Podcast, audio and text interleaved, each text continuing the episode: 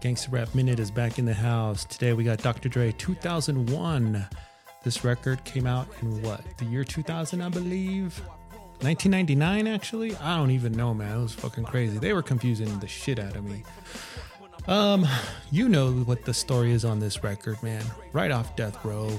Did, was doing his own thing. Was Dre ever gonna do it again? He came back and redefined the sound of the West Coast. Um, you can tell with this track playing in the background, still DRE, featuring Snoop Doggy Dogg. Track all written by Jay Z.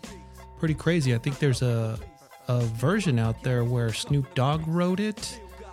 Um, there's some versions where Crooked I might have wrote shit. I don't know. I, I don't need to sell you on this record, man. I'm just telling you, it's fucking dope. There's some dope shit on here. Some of it is alright. The good, the bad, the ugly. You know, the bad is uh, I don't know. MC Ren. Come on, you got to give him more than what he got.